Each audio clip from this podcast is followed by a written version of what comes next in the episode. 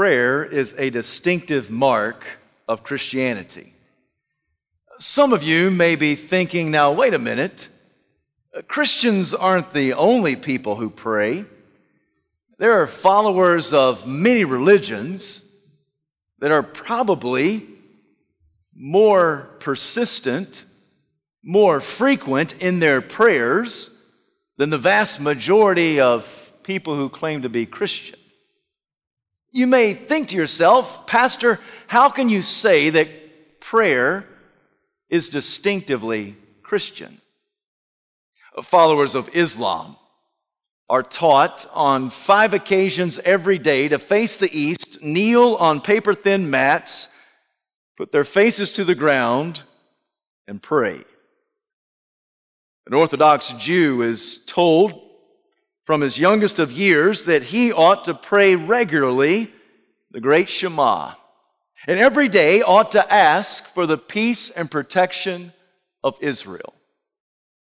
Even followers of Eastern religions are told by their leaders that they need to reserve significant amounts of time in their day for contemplative prayer and personal meditation. So, how can I say that prayer is distinctively Christian?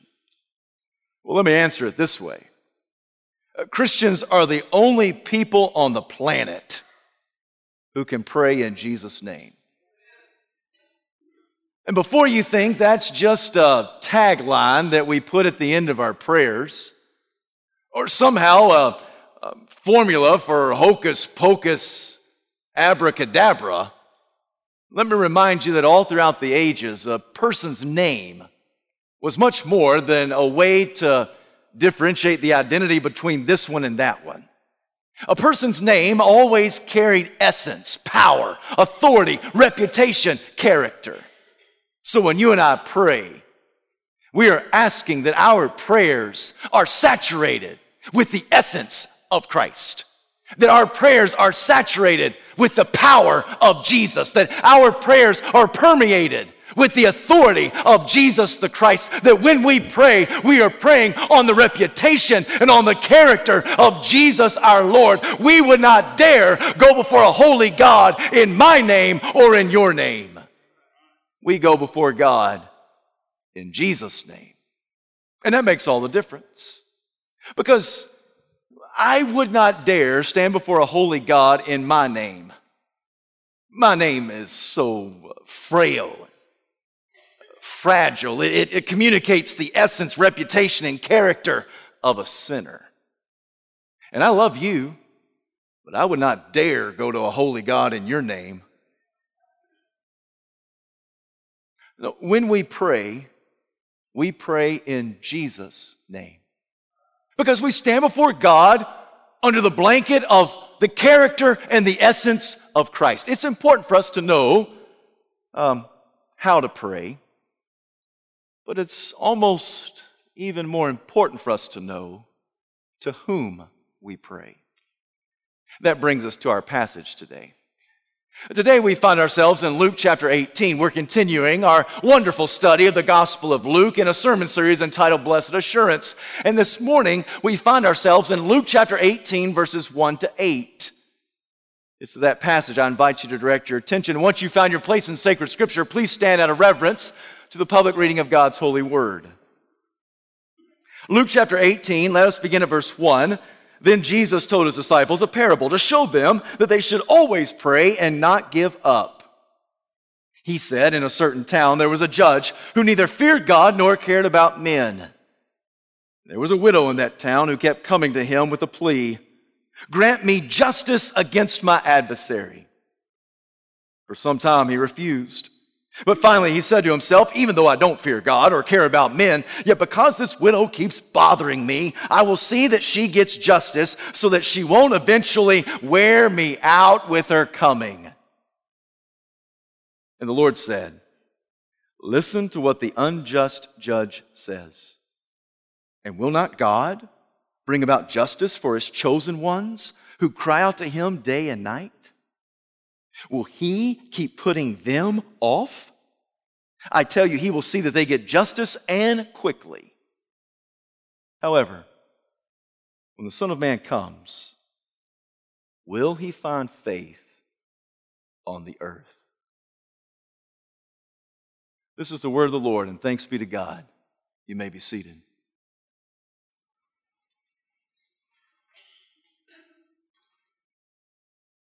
Jesus tells a parable. In a certain town, there was a certain man. In this parable, uh, there is a villain and a victim. He starts with the villain. The villain was a certain man who just happened to be a judge. This judge was horrible. He was unjust. In the words of Jesus, he must have been the worst of all sinners. The reason I can say that is because Jesus says this unjust judge did not fear God, nor did he care about men. Now, earlier in the Gospel of Luke, Jesus had already stated that the two greatest commandments in all of the Old Testament are number one, love the Lord your God with all your heart, soul, mind, and strength. The second one is likened unto it, love your neighbor as yourself. All of the law and the prophets hang on these two commands. So Jesus describes one who does not love God with all of his heart, soul, mind, and strength. He does not fear God. He also describes this man as one who does not love neighbor itself, for he does not even care about other men. This man is corrupt. He is self absorbed. His only ethic is self interest. If you were living in that day and time and you had to stand before a judge like that, you only had three options. First, if you had enough money, you just might be able to pay him off with a bribe. After all, an unjust judge was always good on a bribe. So if you had enough money, you just might be able to bribe him. If you had enough prestige, you might be able to intimidate him. But if you didn't have cash or clout, you only had one other option just to plea for mercy. It's at this moment that Jesus introduces us to the second character of the story. The second person is the victim. He describes this victim as a widow. In the first century, widows uh, were easy targets of victimization. They really had no rights, no defender. In fact, um, in the Old Testament in Deuteronomy, it says that God is the one who provides food and clothing for the fatherless, the foreigner, and the widow. Also in Deuteronomy, it says, Cursed is the man who withholds justice from the fatherless, the foreigner, and the widow. Apparently, this unjust judge had never read Deuteronomy. This widow kept coming for justice. I can't really imagine this, but apparently somebody had an axe to grind against this sweet elderly widow. She had an adversary. She had somebody who had done her wrong. She had somebody who had something against her. She had some injustice that was being leveled against her. So she did whatever she thought she could do. The only thing that she perhaps could uh, potentially do, she went to the judge and she pleaded for mercy. I can well imagine that uh, this woman uh, was persistent in her pleas. She probably woke up before dawn. She probably was at this judge's office before the judge ever got there to drink his morning coffee. And when he came into the door, she was there, and she would say, Hey, sir, please give me justice. At noontime, when the judge would go into the marketplace to find something for lunch, Guess who, who he'd bump into? That widow. She would make sure that her paths crossed with his. And when she saw him, she would say, Judge, please give me some justice. After a long day, seated behind the bench and, and issuing all of the cases, the judge was was tired and he would make his way home. Yet before he could get into his pajamas and relax on his La-Z-Boy, guess who was right outside of his house? You betcha, that widow. And what she's saying, sir, please give me justice. If he ever gave her a court date, if she was ever on the docket, when he looked up and saw her, he would strike the gavel and say, Case dismissed. She kept pursuing, she kept pleading. She pestered the stew out of this man. And eventually, the unjust judge said, You know, I, don't fear God. I don't even care about men. Yet because this widow keeps bothering me, I'll see that she gets justice. Because eventually, She'll just wear me out with her coming. Those words are very picturesque in the original language. That word that says uh, bothering me is, is the word troubling me. She, she's worrying me. She's getting on my last nerves. And that word that's translated, wear me out with her coming, literally reads, she'll give me a black eye. Now, the reason he says that could be one of two reasons. Either number one, uh, he's losing so much sleep because of this woman hounding him that he's going to start waking up with dark circles under his eyes. Or what he's saying is, I'm really going to make this woman mad and she's going to haul off and slug me right in the eye and give me a black eye. Either way, I'll give her justice so that she will stop bothering me and eventually wear me out with her coming. It's not uncommon for Jesus to tell a story. He oftentimes would tell parables to the crowd, to his disciples. I'm really quite jealous of his ability to spin a story off the cuff. Oh, his stories are so good, aren't they? I mean, they're, they're so detailed, yet they're not too detailed. They pack a punch and, and there's, they're shrouded in some mystery, so you got to kind of connect the dots, and it, they're marvelous. And he would just do it off the cuff. Jesus oftentimes would tell stories because he knew that people are picturesque. They got to see it in order to get it. So he would paint a portrait of what it's like in the kingdom of God. So the kingdom of God is like, or the kingdom of heaven is like, the rule of Christ is like. Many times the parables are comparative stories. He's comparing something on earth which is something like what is eternal. Many times it's a comparison. In fact, just a few weeks ago, and you'll remember it well, we studied the most famous story Jesus ever told. It's in Luke 15. It's a story of the prodigal son. And that story is a comparison story. A father had two sons. The younger son said to his father, Dad, I wish you were dead. Give me my share of the estate. So, right there, the father divided his inheritance with the older son and the younger son. The younger son liquidized his assets and off he went to the far country and he wasted his wealth in wild living. This one who had never worked one day in his life eventually had to work because all of his funds run out, ran out. And so when he had no more money, he had no more friends. And then there was a famine that struck the land. And so he went out and hired himself to a Gentile pig farmer. And this Jewish boy was feeding, feeding pigs. He got so hungry he thought to himself, listen, uh, even my father has hired men who have food to spare. They have a roof over their head, they have clothes on their back, they have food on their table.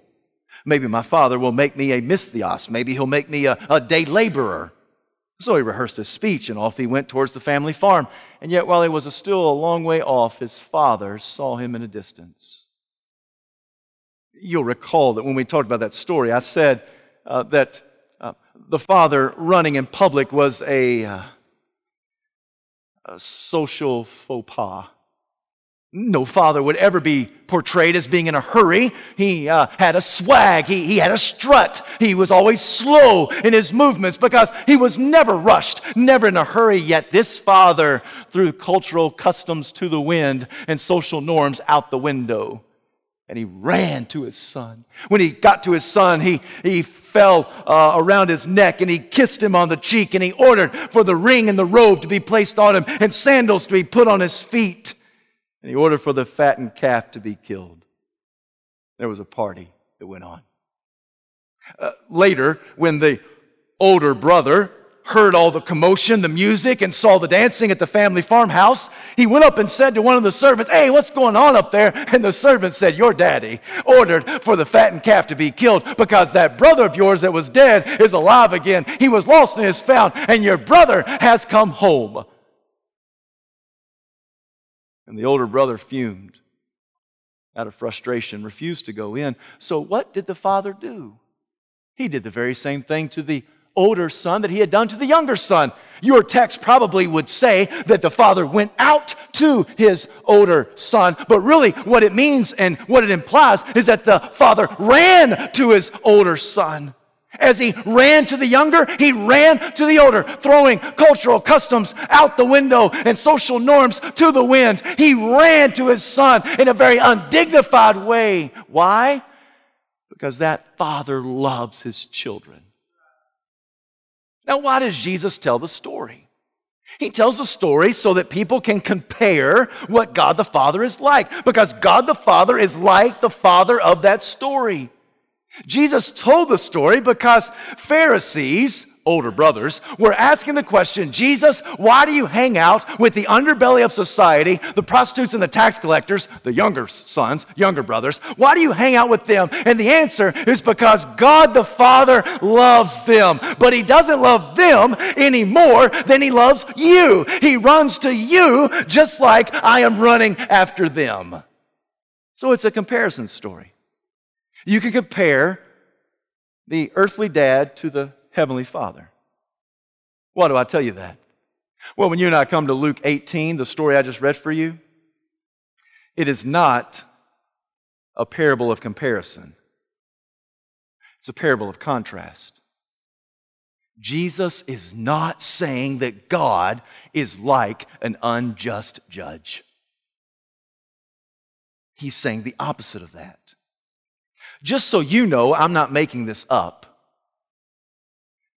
The text gives us a couple of pointers. The first one actually comes from the pen of Luke. Luke says at the very beginning of uh, verse 1, chapter 18, that Jesus told his disciples this parable to teach them that they ought to pray and not give up. This story has something to do with prayer. This story has something to do with teaching God's people to pray and to not give up on prayer. But before you uh, reach the false conclusion that somehow what Jesus is telling us is that we need to be persistent in our prayers, just like that widow, for she bugged the stew out of the unjust judge, and all you have to do is bug the stew out of God, and He'll eventually uh, give in, and you'll wear Him down, and He'll give you what you desire. Before you come to that faulty, false conclusion, Jesus gives us another pointer. He says, Did you hear what the unjust judge said? That's his way of telling us take your eyes off of the widow and place your eyes on the unjust judge. This story is not so much about the persistency of the widow. Jesus says, I'm telling you this story so that you will tune in and hone in on the words of the unjust judge. Did you hear what he said? I don't care about God. I don't care about men. I'll see that she gets justice. This widow that keeps troubling me, bothering me. Or eventually she'll wear me out with her coming. Jesus says, Did you hear what he said? God is not an unjust judge. In fact, the opposite is true. Our God, the God to whom we pray, is just and kind and gracious and benevolent. He is a great, awesome Father. Jesus uh, asked three questions. The first question is Will not God bring about justice for his chosen ones who cry out to him day and night? The implied answer is yes. Will he bring about justice? Yes. He will bring about justice. He, he's not like the unjust judge. He's the opposite of that. Will he bring justice? Yes. Will he defend the cause of the fatherless and the foreigner and the widow? Yes. Will he provide all of the needs of his people? Yes. Why? Because he is a gracious judge. He is a merciful judge. We do not pray to one that we have to wear down and wear out. We pray to the one who knows all of our needs before we even uh, ask them, and he wants to meet our needs by his mercy, not by our merit. We pray to a just judge, a gracious Father, a benevolent Lord. Will not God bring about justice to his chosen ones who cry out to him day and night? I like how Jesus defines prayer. He says, Prayer, chosen ones who cry out to him day and night. Beloved, if you're a child of God, if you've received Jesus Christ as Savior and Lord, if you pray in the reputation and the character of Christ, I want you to know this morning that you are a chosen child of God.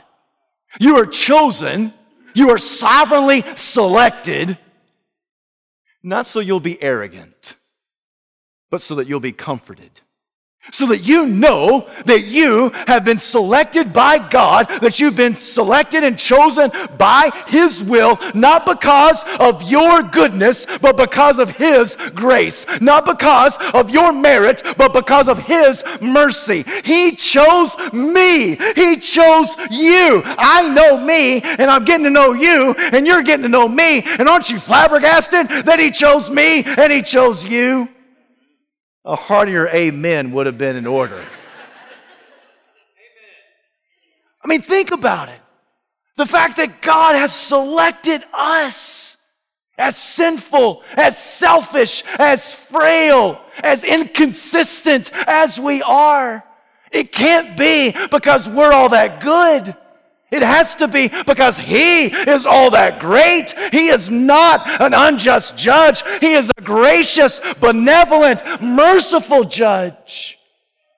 He selected us. Chosen ones is what He calls us. Jesus says prayer is the chosen ones who cry out to Him day and night.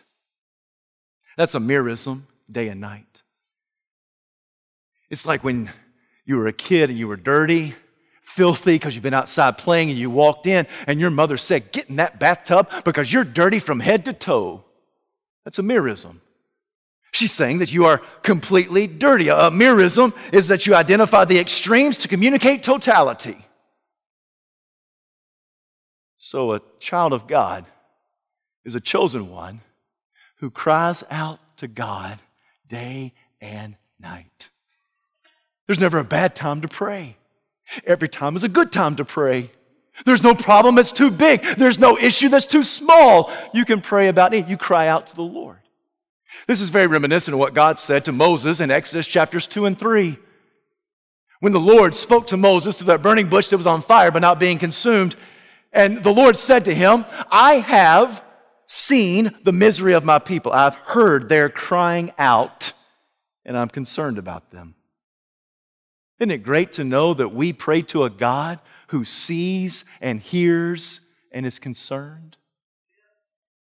So he said to Moses, Go, tell Pharaoh, let my people go. Because I've heard their crying out. I wonder this morning, do you need to cry out?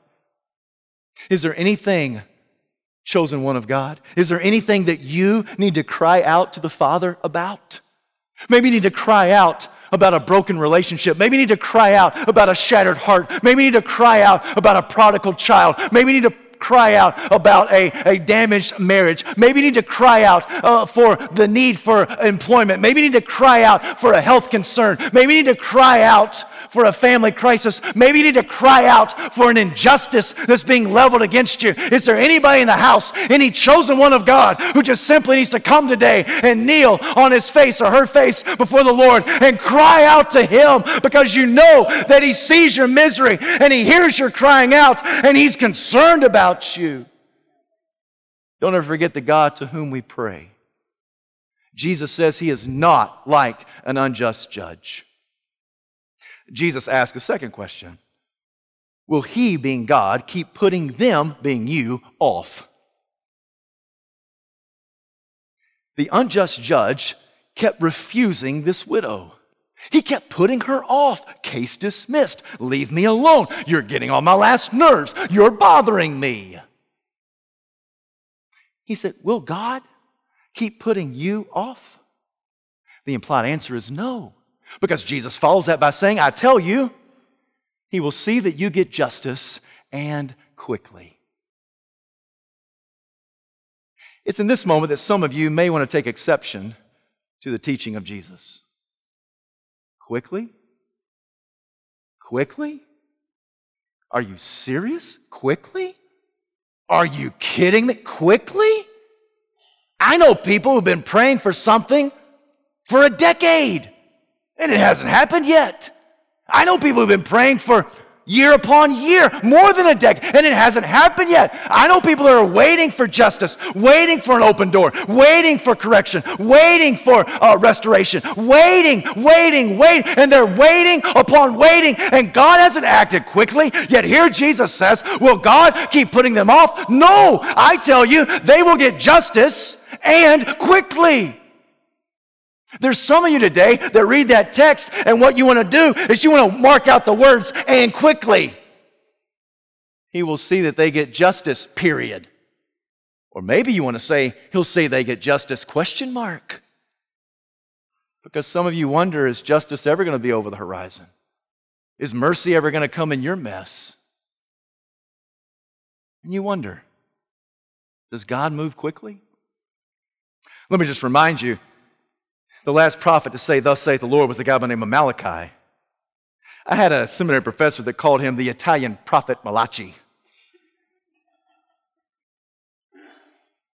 Yeah, I kind of laugh like that too. Anyway, Malachi spoke 400 years before the coming of Christ. And after him, there was a divine gag order, and God said nothing. God never raised up another prophet to say, Thus saith the Lord. And for 400 years, there was no man of God to stand up to speak for the God of the Word. Our country is about to celebrate 240 years. That's a mighty long time, right? Can you imagine 400 years of divine silence? And what were God's people doing? Well, they were still praying, they were still hoping, they were still believing, they were still waiting for the Messiah. And once God moved, he moved quickly. Because in the fullness of time, God sent his son, born of a woman, born under the law, to redeem those under the law. That at that perfect moment, God sent Jesus, and he came in a Bethlehem barn. And in a matter of no more than three decades, 33 years, God sent salvation. Salvation was lived out perfectly. It was implemented. It was signed, sealed, and delivered. And Jesus died on the cross for your sins and for mine and for the sins of all of lost humanity. And he was placed into a borrowed tomb. And on the third day, he was raised to life. And then he ascended into the heavens in a little more than three decades. The God who had a divine gag order for 400 years then moved quickly. God knows the tempo and the rhythm of your life. Don't always mistake delay for denial. Don't always assume that just because God is delayed, that means He is denying your justice or His activity in your life. De- delay does not always necessarily mean denial because God knows who you are, where you are, and what you are. And God knows how you are. God knows who you are, He knows where you are. He knows how you are. He knows what you are. He knows what you need. He knows what you need better than you know what you need. So we serve the God and we pray to the God who gives us justice. And when He moves, you better strap on the seatbelt because it's going to be quickly. You may think, God, why are you tarrying? God, why are you delaying? God, why aren't you moving? And then when the winds of the Spirit of God begin to blow, you better hold on to your sandals because He's about to blow your socks off because God moves quickly to do His work, His good in your life. Jesus asked a third question When the Son of Man returns, will He find faith on the earth? That's an interesting question, isn't it? It takes us back to the previous passage of Luke chapter 17, um, where Jesus talks about the second coming of man, uh, of the Son of Man. And in our passage, Jesus says, when the Son of Man returns. Friends, can I tell you, it is not a question of if the Son of Man will return, it's a question of when the Son of Man returns. Because Jesus is coming back. I don't know if you know that. I know it's been 2,000 years. I know it's been a mighty long time, but just because he's delayed doesn't mean he's denying the truth that he is coming back. One day he'll split that eastern sky. One day he will come and he will rescue his church. Jesus is coming back. Not a question of if, it's a question of when. The second coming of Christ cannot be debated, nor can it be denied. Jesus is coming back. When he comes back, what's it going to be like? Well, according to Luke 17, Jesus said it'll be like lightning that flashes across the sky. Lightning is spontaneous, it's undeniable. You stand there with your buddy, and both y'all looking up in the sky, in the night sky, and lightning flashes across the sky. you say, Hey, man, did you see that? He cannot say, See what? Because lightning is undeniable, it's spontaneous, it's visible. When Christ comes back, it's going to be spontaneous. It's going to be undeniable. It's going to be visible.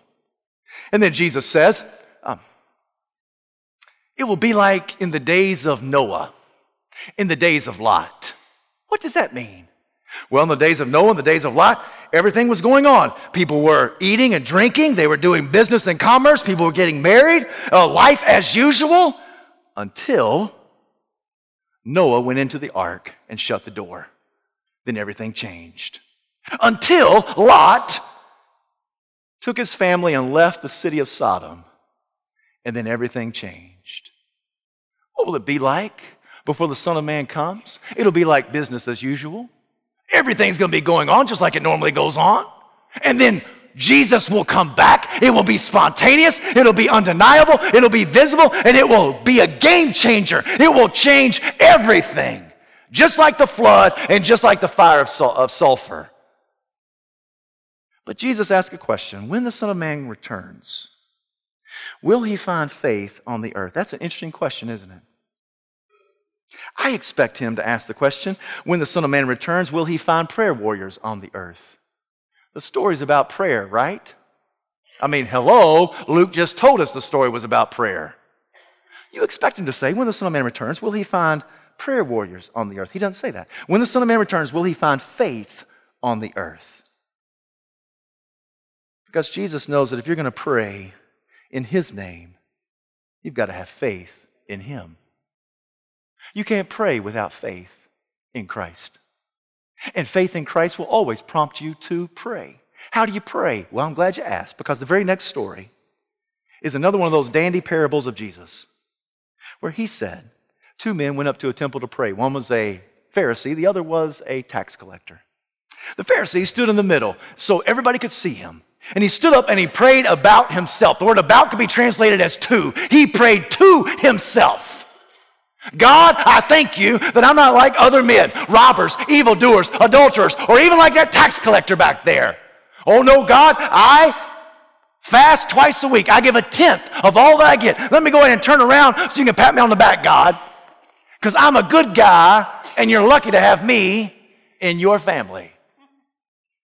And Jesus said, But the tax collector stood at a distance, beat his chest, could not even look up to the heavens, and uttered a seven word prayer Lord, have mercy upon me, a sinner.